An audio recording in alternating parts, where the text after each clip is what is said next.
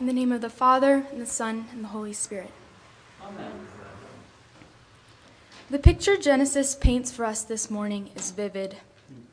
Abraham chopping the wood for the offering, saddling the donkey with it, bringing Isaac and two servants along. Abraham on the third day telling the servants to stay back, promising that he and Isaac will come back after worshiping. Abraham and Isaac walking together, the wood on Isaac's back, the knife strapped to Abraham's side. The moment Isaac stops and asks, Where's the lamb? Abraham, knowing what he's about to do, saying, God will provide. The two of them walking together until they reach the ordained spot. Abraham building the altar, laying the wood, binding Isaac, laying him down, taking the knife. If I'm honest with you all, sitting with this narrative this week has felt sickening. My skin crawls thinking about Isaac laying on that altar, the wood pressing up into his back, watching his father reach for the knife, that same man lauded as a father in faith to us all. I've spent too much time with 19th century Danish philosopher and theologian Soren Kierkegaard to think of this story without the help of his fear and trembling, a book length analysis of Abraham's faithfulness to God's command to sacrifice Isaac. Fear and trembling describes faith as an act with two parts, two movements. First, the movement of resignation, the giving up of something one has. When Ab- what Abraham resigns, hands over to God, in this case, is his son, his only son Isaac, whom he loves. Second movement of faith, fear and trembling identifies, is that of expectation. Abraham tells his servants who come with him on this pilgrimage, The boy and I will go over there. We will worship, and then we will come back to you. Remember, five chapters earlier, God promised to make Abraham a great nation through Isaac specifically. Abraham trusts this promise and consequently expects to make his journey back home with Isaac very much alive at his side. The author of Hebrews supposes Abraham anticipated God could and would raise Isaac from the dead. Patristic theologian Origen remarks on this passage in Genesis that the things we offer to God are given back to us. Kierkegaard goes a little further, insisting that by giving up to God what he has asked of us, we are given back even more than we had before. Having renounced hope in worldly powers of any sort and still receiving Isaac back, Abraham must see Isaac differently, more accurately, in fact. Abraham must see Isaac purely as a gift from God, a gift that God is not done giving him. And Abraham seems to celebrate. I'd never noticed before studying this passage this week that Abraham's sacrifice of the ram is a non obligatory one. The angel does not say, Here, sacrifice this ram instead of Isaac. The angel only says, Don't sacrifice Isaac. God doesn't ask anything else of Abraham. God doesn't need anything, after all. This is the same God who the prophets later insist cares nothing for our sacrifices. And yet Abraham sees the ram and decides to bring it to God in worship. This sacrifice is more than obedience, it's gratuitous. God has shown Abraham that there is no way out of the fulfillment of God's promises to humankind. And Abraham is filled with a joy that must manifest itself somehow before the journey back home begins. I can imagine compo- Abraham composing the psalm that we read together this morning on his three day travel home. In you I have put my trust, God. I have no good apart from you. You have preserved me, maintained my lot. The boundaries have fallen for me in pleasant places. You show me the path of life. In your presence is the fullness of joy. I want to turn now to our gospel. We encounter Jesus and his disciples in the middle of a conversation.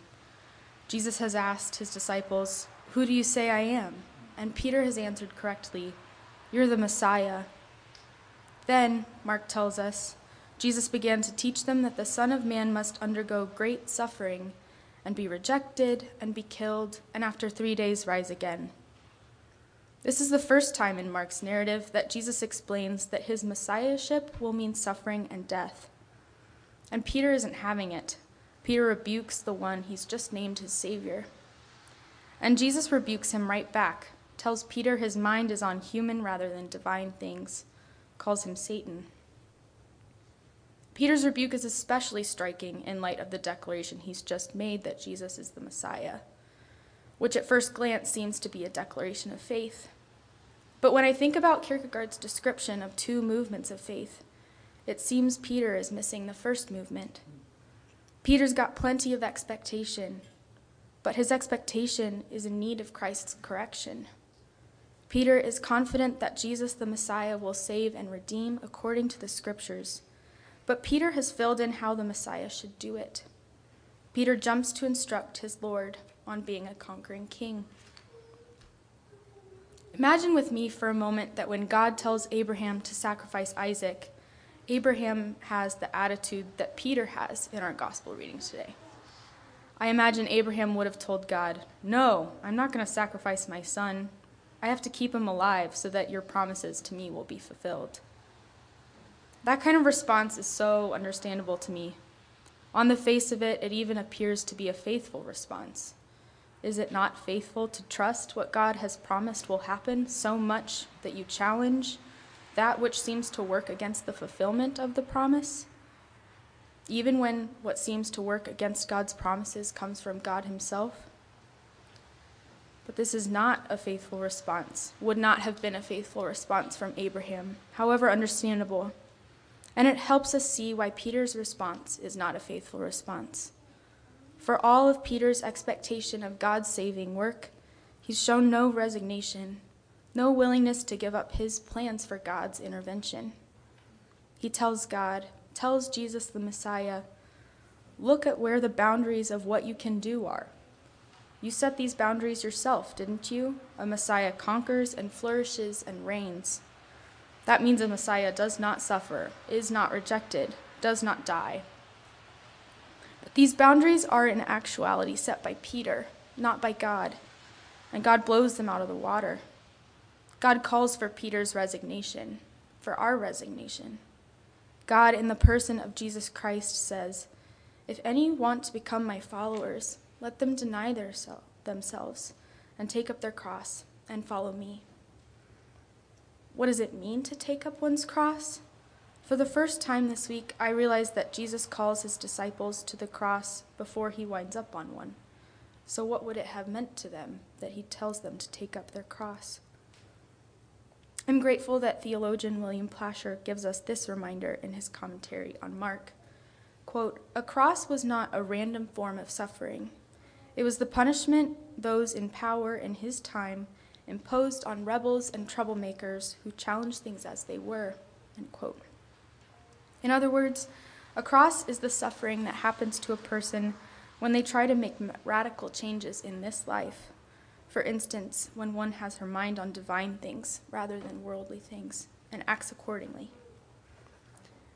Too long I've heard, take up your cross and follow me, as Jesus' way of saying, grin, it, grin and bear it and look forward to heaven. But the call to the cross is a call to resistance of the ways death infiltrates our lives.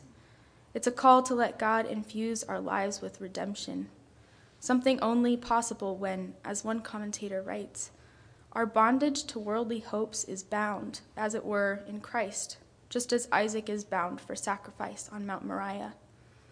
And thus sacrificed in Christ, we are not delivered to a spectral, otherworldly place. We are not made into smoke that only God can enjoy. Just as Isaac is restored in the flesh, we rise in Christ in our bodies. So, just as Christ's call to resign is a call to expect, his call to deny ourselves, die to ourselves with him, it's a call to rise again with him. Those who lose their life for his sake will save it. We learn from Peter then that we can't resist Jesus' death without resisting his resurrection, and we need his resurrection. We don't dictate how love wins the incarnate second person of the Trinity shows us on the cross. There's still so much I don't know what to make of in the story of Abraham's near sacrifice of Isaac. But what is clear to me from our gospel is that when we give our lives to God, He gives us new life, on his own terms. And in God's terms, self giving love and eternal life are one and the same. He offers his love and life to us via the cross. I wonder what we as a community are being called to resign and to expect this Lent. I imagine we, like Peter, are asked to resign our closed mindedness, our stunted imaginations of what our community should look like and what God might do among us. To resign our own plans for fixing what feels fractured, to resign the boundaries we have drawn up among ourselves in grief and anger and fear, to resign the marred perceptions we might have of one another. And I imagine we are invited to expect that God will surprise us, give us more goodness than we can dream up, life richer than we can make sense of, love more beautiful than we know how to articulate love for God, for one another, for all creation, for sheer existence, love we cannot get in the way of. I worked at a camp in Wisconsin called Honey Rock during the summer after my freshman year of college. At one point, the elementary aged campers were asked to describe heaven in one word. I'll never forget sitting in the grass on this massive hill, perfectly warm from the summer sun, looking up at these big white clouds and one kid raised her hand and said, We. The kingdom of heaven is we. God is for us, Paul insists, which is good news in so many ways. But I've been thinking this week about how God is for us, for our being together, and our being together well. I've been thinking about Jesus' prayer in John chapter 17 for the unity of future believers, for our unity. Jesus prays to the Father, I ask that they may all be one. The glory that you have given me, I have given to them, so that they may be one, as we are one. And I suspect that when Paul talks about Jesus interceding at the right hand of the Father, Jesus is still praying this prayer for us. It's no accident that in the Gospel of Mark, this account of Jesus' foretelling of his death and calling of his disciples to the cross is directly followed by the story of Jesus' transfiguration. Jesus Christ's glory is his cross and resurrection. Our glory is our cross and resurrection. That is, our hope of perfect love and eternal life is doing things God's way, on God's terms. And we see in Jesus that God longs for, is rooting for our oneness with one another empowering us to surrender ourselves so that we might receive back beautiful life in the flesh together. May we find victory this Lent in the love of God and Jesus Christ our Lord. May we be able to say with the psalmist, Preserve me, O God, for in you I have put my trust. You are my Lord. I have no good apart from you. All my delight is upon the saints who are on the earth. My heart is glad and my soul rejoices. Amen.